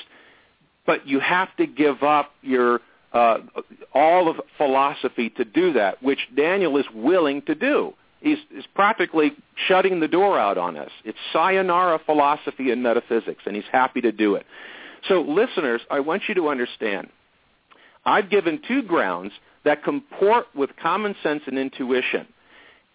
You may, Daniel doesn't like that. That's okay. Reasonable pe- people know that you give up what's obvious to you if you have counter evidence. But that's not sufficient for Daniel's paradigm. It has to comport scientifically very rigidly under a strict and controversial notion of falsifiability. The only argument he gave for atheism is once you're playing his game, and then you accept another dubious hypothesis, namely a suspension of dis, a suspension of belief just is God does not exist. So you, if you're willing to literally give up the enterprise of philosophy and to make the leap, I mean, trees don't believe God exists, but trees aren't atheists. But you can't believe, you have to believe that they are if what Daniel says is correct. So take all of this together. I think we've got a powerful case for God's existence, and I haven't seen any good, compelling, or even inkling to think that atheism in any sense has gotten any traction this evening. All right, Daniel, take uh, take two minutes, two minutes, okay. and uh, wrap us up. Great. Okay, I'll try to go quick then. Um, I mentioned Gödel's incompleteness. No logical system can be both coherent and prove the truth value of its axioms. As such, no, science can't prove science, but logic can't prove logic. That's why we default to utility. Uh, what can make real changes in our lives that everyone can agree on, regardless of point of view. Likewise, trees don't think. Trees can't be atheist. Atheism is the not holding a belief. Trees can't hold any beliefs. They don't count. Um, also, Schrodinger's cat is not theoretical. Um, as I pointed out, we've seen it on the macroscopic level. Uh, we've put uh, electrons into superposition around two circuits. We've seen that uh, something in the middle vibrated. We're able to detect that. We're able to see it on the macroscopic level. This is not just some sort of weird math or a weird idea. Um, there's also the fact that nothing, again, is one of our linguistic fictions. Physics shows us that even completely empty space, because of uncertainty, because of doubt, will have the properties of spontaneous creation. We have an idea that there's such a thing as nothing, but the universe seems to tell us, nope, anything is going to be filled up by necessity. And again, this isn't just math. We've seen it. They've seen virtualized photons created from the annihilation of virtual particles. We know that this goes on, that our universe appears based on these laws. And if we have to posit that there's something that existed before our universe that's necessary for it, we only need to claim the laws of physics did. Universes will then create themselves. All right. It's a very stimulating conversation, Daniel. Thank you very much. Thank you. I'm glad you all gave me a chance to come on. Daniel, we'd love to love to have you back on in the future. You guys both did a did a great job, and uh, this will be podcasted, so people can hear it for years down the road. And uh, Shandon, want to thank you for, for giving your time and coming on. And again, Daniel, you're you're always welcome back, my friend. And I uh, would love to see the conversation again. I appreciate it, Daniel. Thank you very Thank you. Much. Thank you, Shandon. I really did appreciate it. This was fun. Thank you. All right. Good deal. Appreciate it. All right, folks. Uh, there you have it.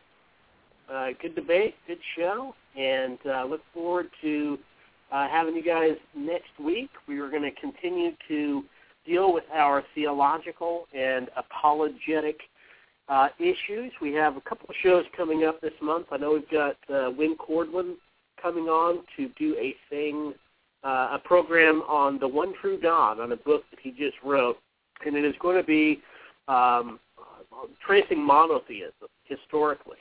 So that'll that'll be a good time. So uh, you know, I want to thank you guys for uh, for joining us. We plan to have some more debates, hopefully, uh, in the future. And uh, with that being said, facebook.com slash theology matters with the Pellews, and you can check out our podcast there. Appreciate uh, everyone joining us, and we will be back again next week. Thanks. God bless.